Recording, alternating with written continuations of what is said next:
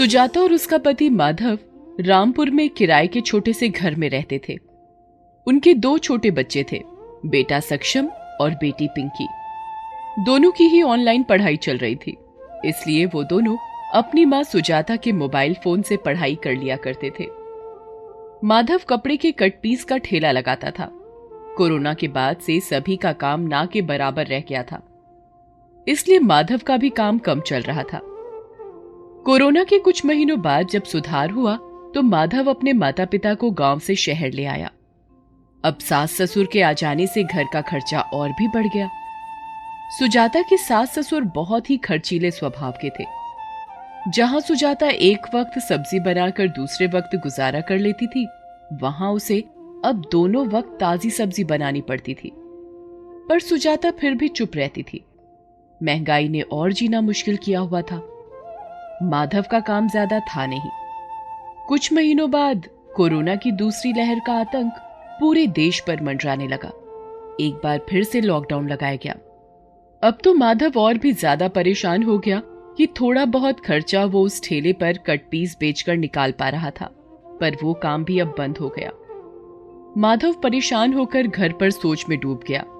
सारा दिन घर पर बैठे बैठे माधव को खर्च की चिंता सता रही थी कि तभी, सुनो जी, पिताजी का बुखार चार दिन से लगातार बढ़ रहा है। आप डॉक्टर से बात करो। एक तो आजकल बुखार चढ़ना ठीक नहीं। माधव डॉक्टर से सलाह करता है। डॉक्टर माधव के पिता का कोरोना टेस्ट करवाने को बोलता है। माधव के पास कुछ पैसे ही बचे थे। वो घबरा रहा था। टेस्ट की रिपोर्ट पॉजिटिव आ जाती है। माधव के पिता की हालत ज्यादा खराब हो जाती है, इसलिए वो उन्हें हॉस्पिटल ले जाने के लिए एम्बुलेंस की व्यवस्था करता है। एम्बुलेंस वाला भी ज्यादा पैसे मांगता है। किसी तरह एक हॉस्पिटल में माधव अपने पिता के लिए बेड की व्यवस्था करता है। अब तक माधव के सारे पैसे लग चुके होते हैं। माधव और ज्यादा परेशान हो जाता है। वो पिता को एडमिट करवा कर घर आता है। रास्ते में माधव का मास्क हड़बड़ी में गिर जाता है। वो अस्पताल की कैंटीन से दो मास्क खरीदने जाता है।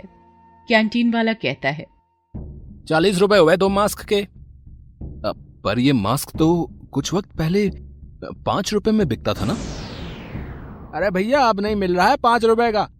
अब ये मास्क बीस रुपए का हो गया है, और ये दोनों कपड़े के तीस रुपए और पचास रुपए वाले हैं। ठीक है, बीस रुपए वाले ही दो मास्क दे दो।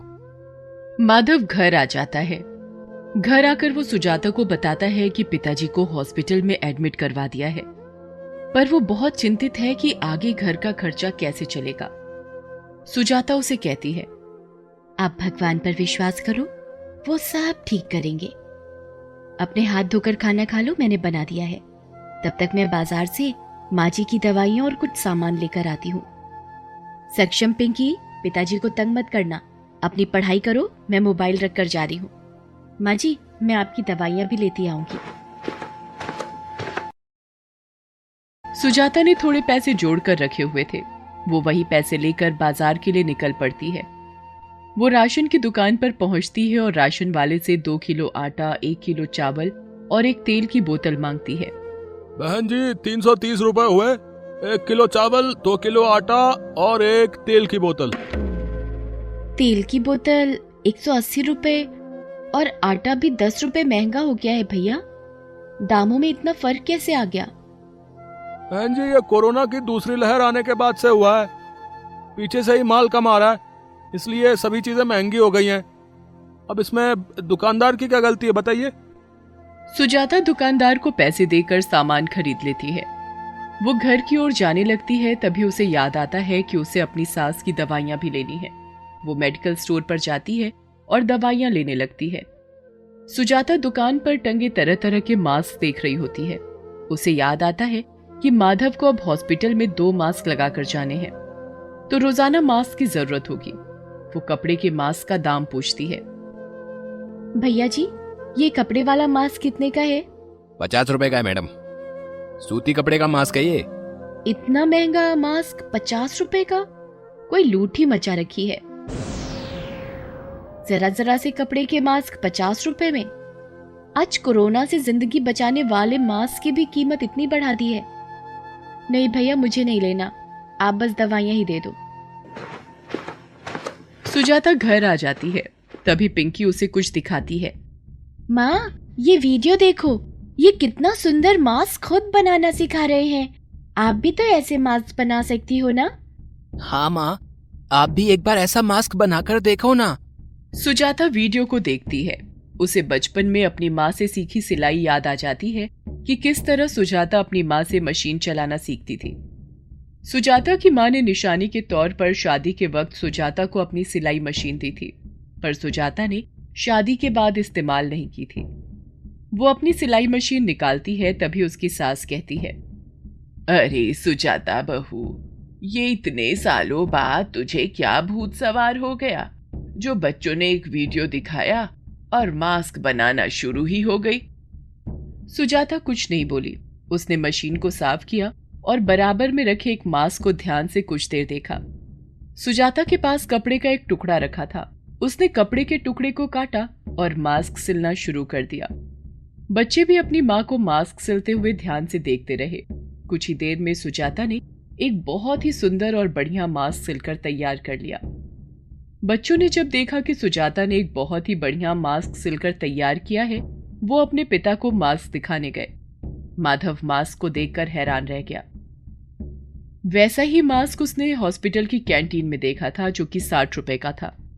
वो सुजाता से बोला, सुजाता, मुझे रोजाना हॉस्पिटल जाना ही होगा और दो दो मास्क लगाने जरूरी है। मैंने कल हॉस्पिटल की कैंटीन में मास्क के दाम पूछे थे, सबने लूट मचा रखी है। तीस रुपए से लेकर साठ रुपए तक के मास्क बिक रहे हैं। तुमने ये बहुत ही बढ़िया काम किया है, ये मास्क सिलकर। तुम एक काम करो, मेरे कट पीस जो नहीं बिके थे वो रखे हैं, तुम उनका इस्तेमाल करके कुछ ऐसे और मास्क बना दो, हमारे काम आएंगे। सुजाता ने मास्क सिल दिए। माधव दो मास्क लगाकर हॉस्पिटल पहुंचा। वहां उसे एक दूसरा व्यक्ति भी मिला। माधव उससे बातचीत में लग गया। उस व्यक्ति की माँ हॉस्पिटल में एडमिट थी। व्यक्ति को मास्क की जरूरत थी। माधव के पास नया मास्क रखा हुआ था। माधव उससे बोला, अरे भैया, ये कैंटीन से मास्क मत खरीदो, ये कैंटीन वाला तो लूटता है। पांच रुपए का मास्क बीस रुपए में बेचता है। मेरे पास ये नया मास्क है, कपड़े का, आप ये ले लो। अब शुक्रिया भाई साहब, पता नहीं हॉस्पिटल में ये छोटे छोटे खर्चे ही हमें मार देते हैं। हम जैसे गरीबों की जेब खाली करवा देते हैं ये खर्चे। वैसे ये मास्क तो बहुत अच्छा है, आपने कितने का खरीदा? अरे भैया, ये मास्क मैंने पैसों से नहीं खरीदा, ये मास्क तो मेरी पत्नी सुजाता ने अपने हाथों से सिला है। अब ये तो बहुत ही बढ़िया मास्क है। क्या आप ऐसे सूती कपड़े के और मास्क भी ला के दे सकते हो? आपको तो पता ही है कि हॉस्पिटल में रोजाना माँ के पीछे आना जाना लगा ही रहता है। कई बार मेरी पत्नी भी हॉस्पिटल आती जाती रहती है, तो मास्क खरीदने ही पड़ते हैं। देखिए, अगर मैं आपसे कुछ मास्क खरीद लूं तो आप मुझे एक मास्क कितने का दोगे? अरे भैया, पैसों की क्या बात है, आप आप जितनी मर्जी ले लेना, आप ऐसे ही ले लेना। नहीं भैया, इसमें आपका कपड़ा और सिलने की मेहनत भी तो लगी है।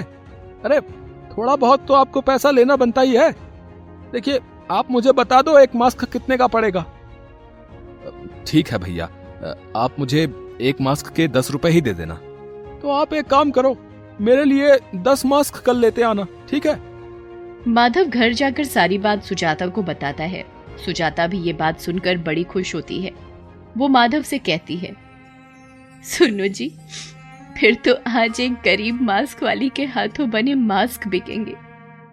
मैं, मैं इस बात के लिए बहुत हैरान हूँ, आज माँ की सिखाई हुई सिलाई मेरे इतने काम आएगी, ये ये मैंने कभी नहीं सोचा था। आप आप कल मास्क लेते जाना, मैं दस मास्क सिल दूंगी। तभी माधव के फोन पर एक व्यक्ति का फोन आता है।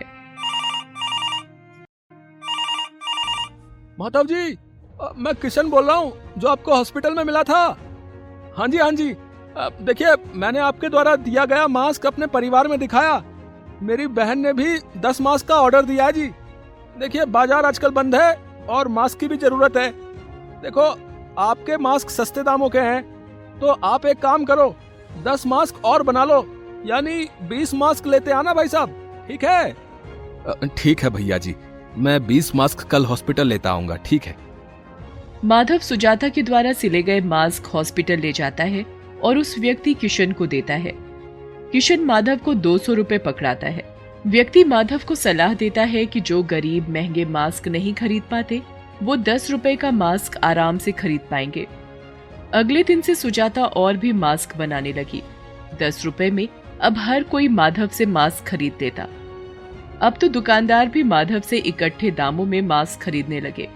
धीरे धीरे सुजाता की मेहनत और हुनर रंग लाई और एक गरीब मास्क वाली के मास्क पूरे शहर में मशहूर हो गए। अब तो सुजाता की सास भी इस काम में उसकी सहायता करने लगी। सुजाता जब मास्क सिलने बैठती तो उसकी सास उसे समय पर खाना पीना बना कर देती। सक्षम और पिंकी भी मास्क की बिक्री से बहुत खुश थे। उनकी माँ की मेहनत रंग लाई। माधव के पिता भी अब ठीक होकर हॉस्पिटल से घर आ गए थे। जब उन्होंने ये सब देखा तो वो भी अपनी बहू सुजाता की बहुत तारीफ करते हैं। माधव सुजाता से कहता है, सुजाता, आज तुमने साबित कर दिया कि एक पत्नी अपने पति की अर्धांगिनी क्यों कही जाती है। मुझे तुम पर गर्व है सुजाता, मुझे तुम पर गर्व है। उस दिन के बाद से सुजाता के परिवार को पैसे की कोई कमी नहीं हुई और एक गरीब मास्क वाली को अपनी मेहनत और हिम्मत से सफलता मिल गई।